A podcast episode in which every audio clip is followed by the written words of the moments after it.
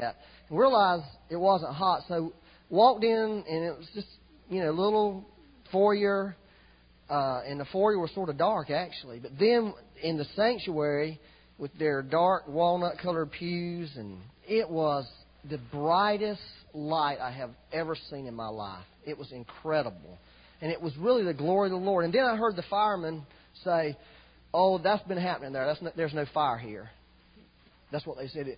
And it was really the presence of the Lord that had come into this church. And it was incredible. And all I remember, I walked in, I saw some guy. He was laying at the back on the on the ground. There was not a bunch of people there. There was a few people there. And the next thing I know, somebody was coming to me and saying, you know, it's time to leave now. And the presence of the Lord, you know, that glory had departed. And I was laying on the floor in the back of the church, and he was just saying, "It's time to leave, leave now." And I realized I had been there for hours, and I didn't even, you know, it was like time had, I had stepped out of time, and I believe, you know, that was a dream. I believe that's what God wants to do for us is I believe God wants to release His glory in the earth, and you know we we need the glory of the Lord. Uh, we are we really are seeking God. Lord, what can we do? What can we do, Lord, to to allow you to come like that and touch people? Because I'm gonna tell y'all, be honest with yourself. That is the thing that's going to ultimately change your life.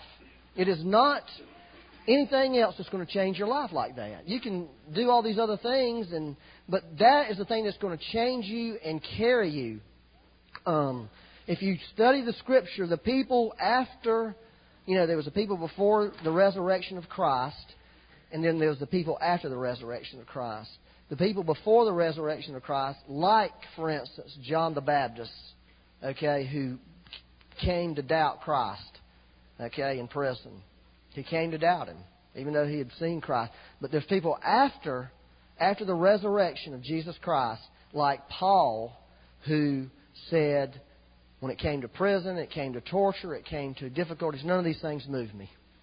That was his testimony. Because they had something working in them that was above and beyond just some average, everyday, rank and file Christian experience.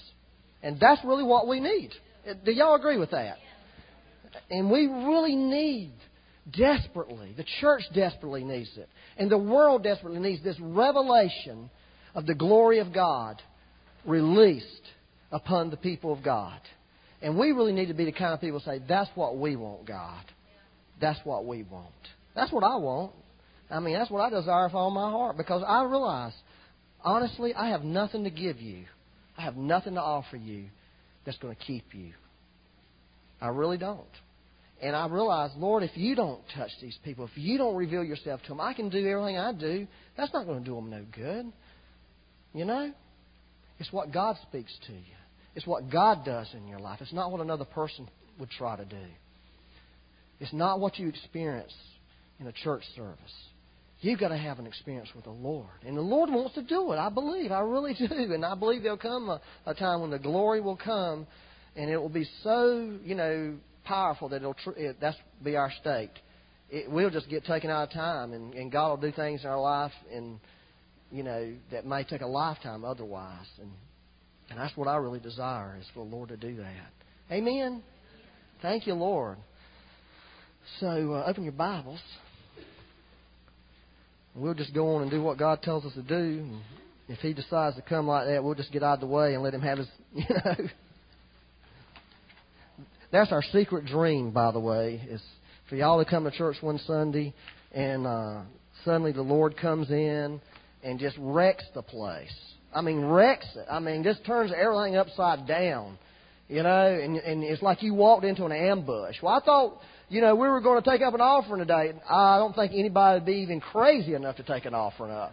It'd be that powerful. You know what I'm saying? You'd have to be a fool to try to preach under that kind of, you know, presence of God. And that's really, you know, what we want because that that's really what will affect the world. Is when God touches His people like that. Um, but that's, you know, turn to Ephesians 1. I say that already? That's, you know, Lord, please do that. Please do that, Lord. Just please move, Lord. Lord, speak to us, Lord Jesus. Well, you know, I've been talking to you about, you know, um, Thomas's question, Lord, how do we know the way? And just not to just wear you out.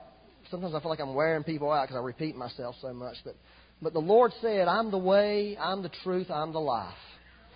And, you know, you can't separate the way, the truth, and the life from each other. They all come together. They all come as a package. Um, so I gave you, a, you know, a message about Christ being the way. In other words, Christ is the way we live our life. He was the example. And the way Jesus lived his life, he said stuff like this I don't do anything of myself. I do nothing of myself. I don't say anything of myself. That's you, you go back and read in the Gospel of John. He's making all these statements. Everything I say, the Father's the one who's really saying. It's not me. Uh, the works I'm doing, I'm not doing them. It's the Father doing them in me. Uh, you know what I'm saying? And that's really the design of Christianity. God never meant us to do a blasted thing when it comes when it as far as spiritual life is concerned. He meant us to do it like Jesus did it. And Jesus said, I never I don't do anything. And it's the Father in me. Well, Christ is that example for us. He's saying, listen, just like I did it with the Father, I'm offering that to you. I will live my life in you and through you if you will yield yourself to me and allow me to do that. That's Christ as the way. That's the way He designed our life. And then I talked to you about the truth, about there's revelation required. It's not a doctrinal knowledge of that fact that's going to do anything for you. I think there's people sitting in this room that sit there and say all day long, yes, that's right, yes, that's right, yes, and walk out and do everything they can to live the Christian life and fail. In fact, I want you to fail. I want you to fail miserably trying to be a Christian. Because I think that's what it takes for us to come to the point. To, to come to the point where we realize we can't do it. That's the beginning.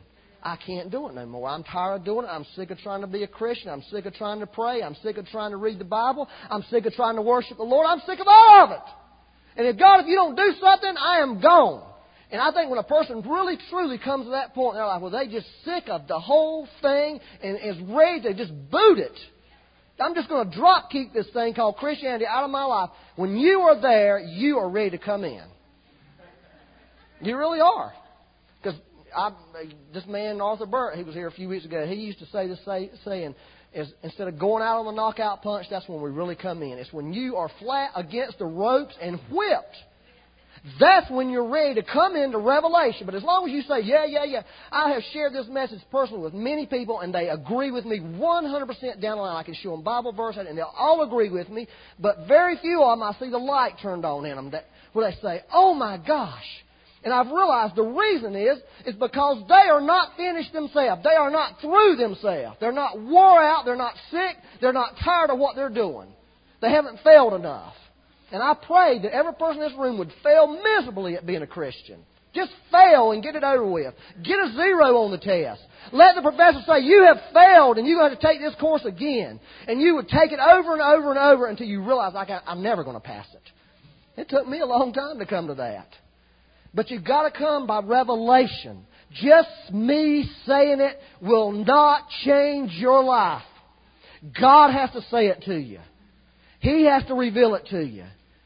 That's what I shared last week. Christ being the truth. You know, that He comes to us in that truth and shows us that I really am the way. I really am the way. And you see it. And when you see it, suddenly you can begin to walk in it because you have revelation on it.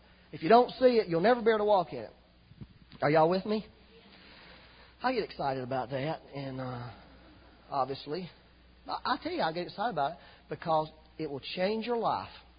It will change your life, and I promise you that. If I, if it won't change your life, if you truly will let Christ live His life through you, if that won't change you, you can come and blow my brains out. I'm serious. I will stake everything I got on it. If I was gay, I'll put my house on the market for it. You can have my job if it won't work. You can have it all. Because I know it'll work. I'm not going to lose it. You want to stake your house against my house, I'll have two houses. I'll rent it back to you. Because I'm going to win. I know I'm going to win because this is what the Bible teaches us. But uh, it goes on. Paul said you got to have revelation. That's why I had Becky pray for y'all last week.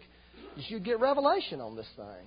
Matthew shared with me uh, this week that one of the things they did at the youth ministry is he shared how those people who were with the apostle Paul before he became the Apostle Paul, when he was still old sorry Saul, old carnal man, they were people with him. When he got knocked and nailed by God, We never heard a word about them people's life being changed, but, but Paul got up from there and he became a different man because suddenly revelation came into his life. God revealed himself to him and he was never the same again. Never the same. It takes revelation. And we need to pray and ask God, please give us revelation on this. God, please, or I'm just going to remain the, the fool that, that, I, uh, that I really am. So this week I want to talk to you about Christ, Christ as our life. I'm the way, the truth, the life. And, um, you know, it's hard to talk about life, but I'm just going to stick with Paul's deal on life, okay?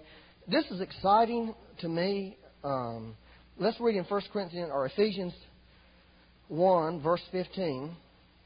And remember, I said that this is an important point. Paul never prayed for the, the people at Ephesus that they would receive the blessings that he talks about in Ephesians 1. He never prayed that they would. He prayed that their eyes would be open to the reality of the things they already have in Christ. That was his prayer. He was saying, You've got something. You're rich beyond measure. And I just pray you'd realize it. And every person in this room, if you have Christ, you are rich beyond measure. You do not lack nothing. And that's the truth. You lack nothing. You have it all. And I will say this, and it really is the truth. You will never get more of God than you have right this second if you have accepted Jesus Christ as your Savior and He's living in you. That is the max God can give you. He's given you His all. The problem is we haven't realized it. And it's just like if I had $40 million buried under my house and didn't know it, and here I am struggling to make my bills. And I had $40 million. That's the way we are. We're paupers in our actions. And Paul was praying. This is interesting about the book of Ephesians. It's the, one of the only books that Paul wrote to a church that he wasn't addressing a problem. There's no problem in the book of Ephesians. All the other ones, you know, like at Galatians, he was saying, You guys are legalistic. You know, we need to fix it. Corinthians, oh man, he had like 10 things he had to tell them they were messed up on. But here he's talking about the truth as it really is in Christ. This really is the Joshua of the New Testament. It really is the promised land book. This is who you are. This is what God has for you. It's a powerful book.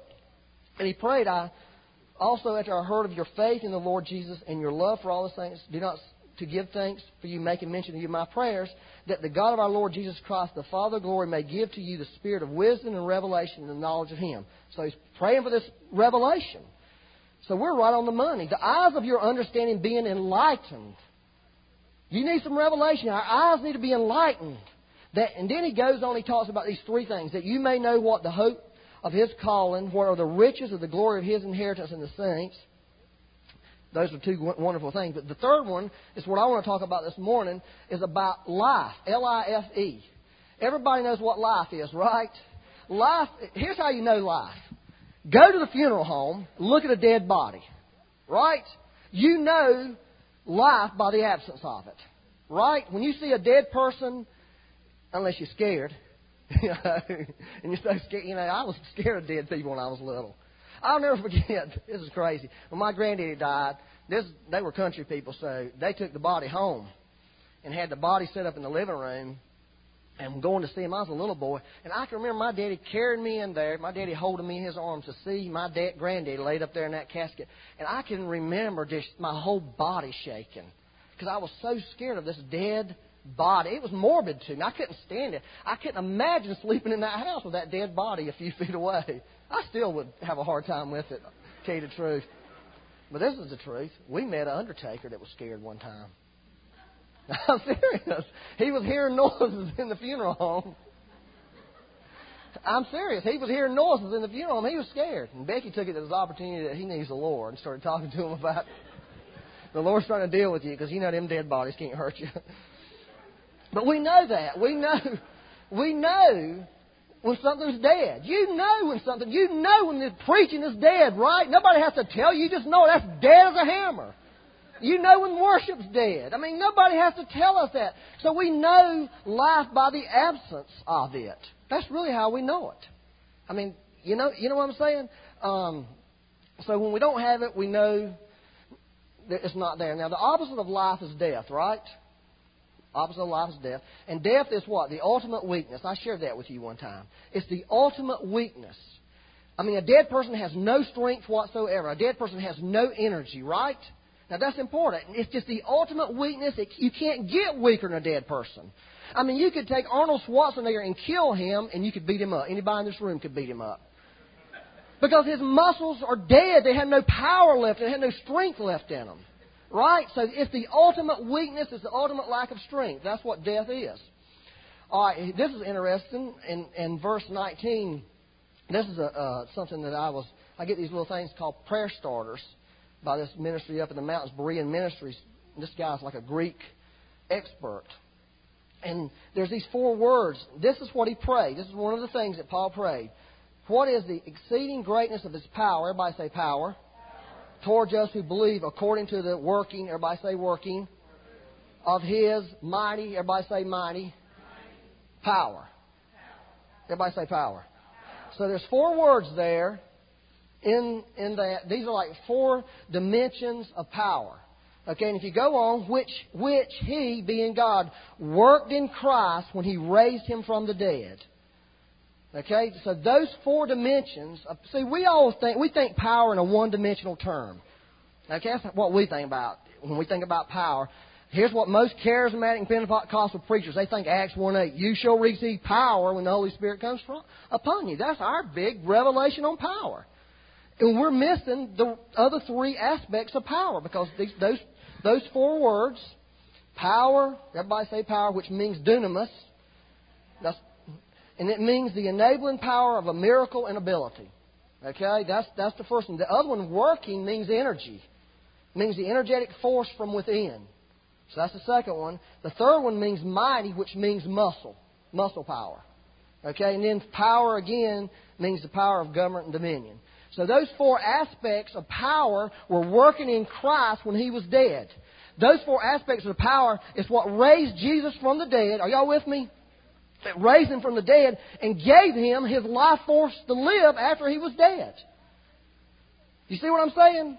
So, so this is when we talk about life, we're talking about the same life that Christ had. Christ had these four aspects of power working in him, so the Christian is supposed to have those four aspects of power working in, in, in them. And I'm going to show it to you. Okay, I'm going to show it to you in two places. First one is here. He says, he gives you that verse 19, gives you those four aspects of power. And then he says, which, which he worked in Christ when he raised him from the dead. Okay, and then he sort of starts, he goes off and says, and seated him at his right hand in heavenly places, far above all principality and power, so on and so forth, all the way down through the end of the chapter he talks about what God did in Christ when he raised him from the dead. Okay? And that's wonderful. And I believe this. This is what I really believe. I believe the church has done quite well about talking about Christ and what God did at Christ, and Christ is the King, Christ is seated at the right hand of the Father, Christ is Almighty. Now, here's what the problem is Paul didn't just stop when he was talking about that resurrection power that was working in, in Jesus. He said in verse 2 I mean, in chapter 2, verse 1, everybody look at that. It's like he, he's talked about the resurrection power, and then he jumped off and talked about what it did in Christ, and then he comes back to us. And because he says, and you, he made alive who were dead in trespasses and sins. And you, he made alive. In other words, what Paul was saying is this resurrection power, these four dimensions of power that worked in Christ when he was raised from the dead, and this is what all that happened to Christ. This is what God did. And then he jumps back to us and says, in you. In other words, he was saying, this same power that was at work in Christ, God has released it to the Christian.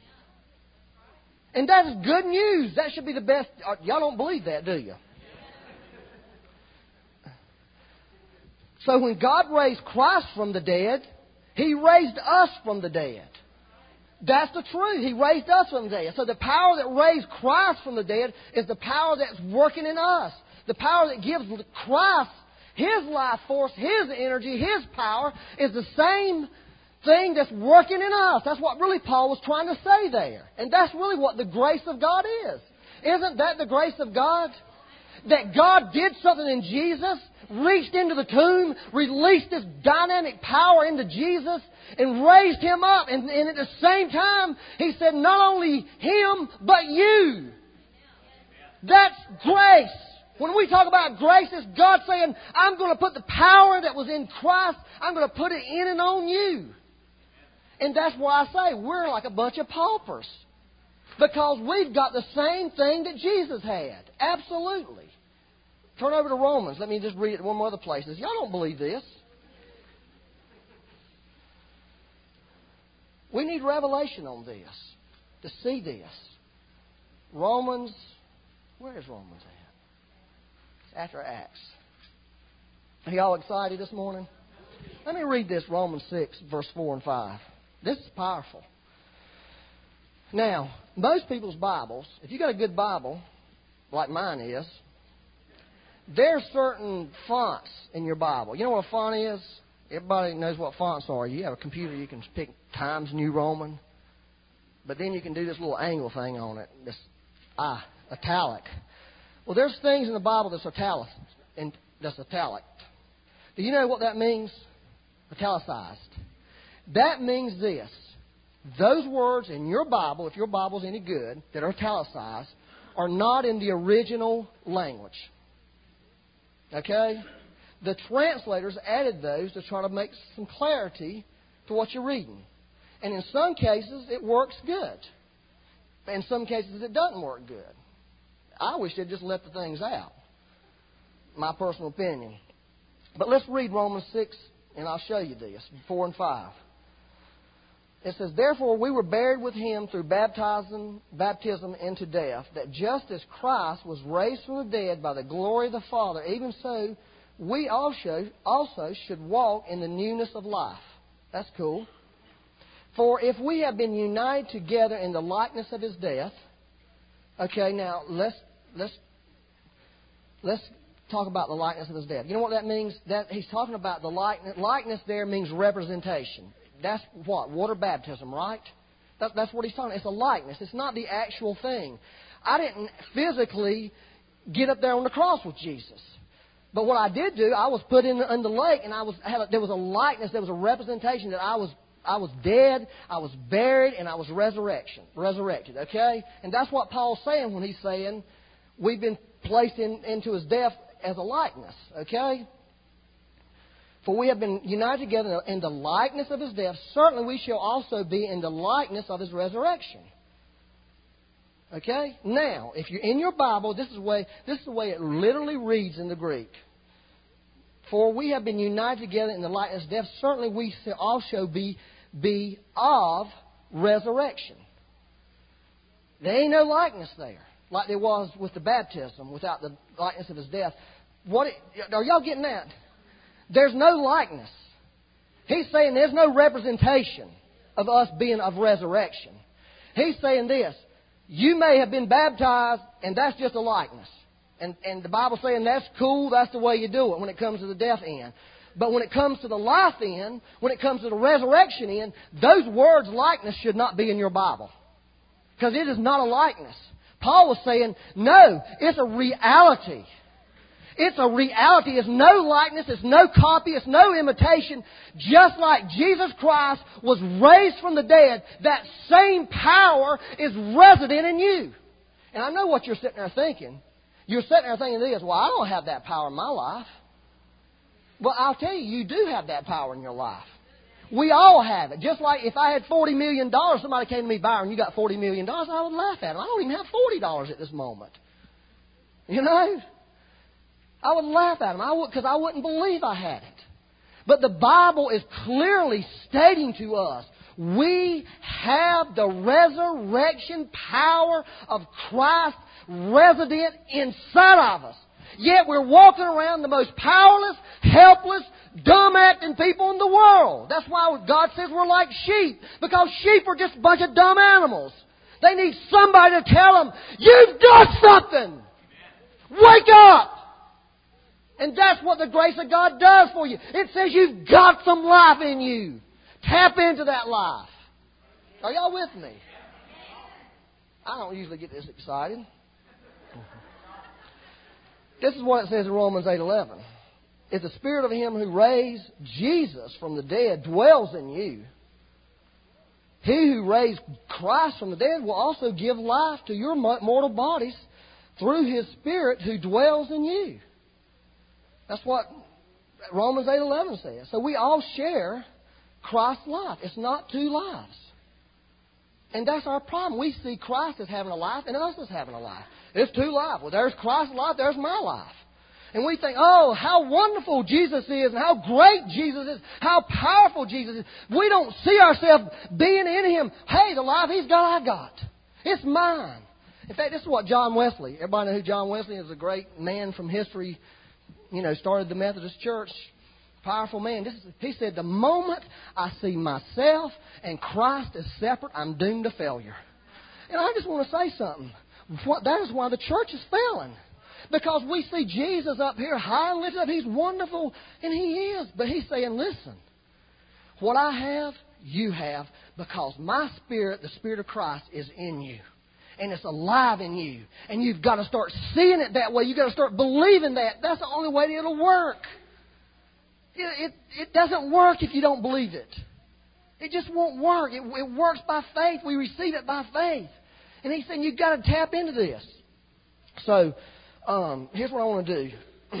if, if, I've convinced you, it's, it's, at least real biblically what I'm saying. Okay, well, uh, you prove it to me that it's in the Bible, uh, you know, but you know, I don't still don't have this power operating in my life.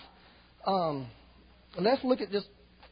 I just want to look at those four things, just to sort of help you, because when I'm saying we just a bunch of dumb animals, I'm saying me. You know what I'm saying? I'm not saying you, y'all messed up. I'm saying me's messed up. I'm saying me is not walking in this. Okay? I'm not walking in the resurrection power. Is that right, Chuck? Chuck's helping me. First one, let's, let's look at Acts 1 8, just so everybody, just in case you don't know about it. Chuck witnessed it. Hey, it's the truth. Uh, these are the four words that I gave you back there in, in in uh, Ephesians, you know, power, working, mighty, and power. Those four aspects that operated in Christ. And I'll tell you, if you don't believe this, in fact, whether you believe it or not, you go home and study. You go get your concordance, whatever you got, and you do it. Or you go, you know, go ask some so-called expert. I'm not claiming to be an expert. All right, this is the one everybody uses in the pen. This is the first one. This is the word that means dynamite, dunamis. You shall receive power Everybody knows that. We're all into that. When the Holy Spirit has come upon you. That's the same word, the first word that Paul used there in Ephesians when he said power. It's that dynamo power that God gives us. And you shall be witnesses to me in Jerusalem and in all Judea and Samaria and to the ends of the earth. So the stated purpose is this power for witnessing, this power for doing. Here's a good definition dynamic power of the resurrection. This is dunamis. It's the enabling power of miracle and ability. It's the power to do. That's the first element of power God released is the power to do. To do something. There's power being released in the resurrection for you to do. Now, we think in the church, and, and let me just say this right here, we erroneously think it is only power to serve. And we erroneously think that because of this one verse in the Bible. Acts 1 8. Well, it says that. You shall receive power, and then you'll be a witness. Right? So we think that kind of power is for church. That kind of power is for doing ministry. It's for a service, for doing missions work. And that is a big, fat lie. It's not the truth. It's, it is that, but it's not just that. Turn over to 2 Corinthians 12. Y'all with me? This really blessed me when I started seeing all this. And I just got to go beyond the blessed. 2 Corinthians 12. And this is Lindsay up here doing. I asked her to do that. To draw a picture. Then we're going to see what she drew it in. Because, you know, a picture's worth a thousand words, isn't it? Isn't that right? God likes people who have artistic ability that can you know express themselves like that. We need to do more of that, not just in worship. I think just all the time in the church. You know, so she just does what she does. She don't do you know I didn't tell her to do anything but just draw whatever she felt. 2 Corinthians 12, verse 9. This is the famous scripture. And he said to me, My grace is sufficient for you, for my strength is made perfect in weakness. Therefore, most gladly, I will rather boast in my infirmities that the power of Christ may rest upon me. All right. First of all, the word strength there. My strength is made perfect in weakness. That strength is that same word I just read to you in Acts 1 8. You shall receive power. It's the dunamis, it's the dynamo. So here's what's happening God is giving Paul some revelation beyond Acts 1 8. He's showing Paul, listen, let me tell you more about this thing that happened on the day of Pentecost. Because it says, another thing it says, this is a power that's upon us. Okay, it says it right there. That the power of Christ may rest upon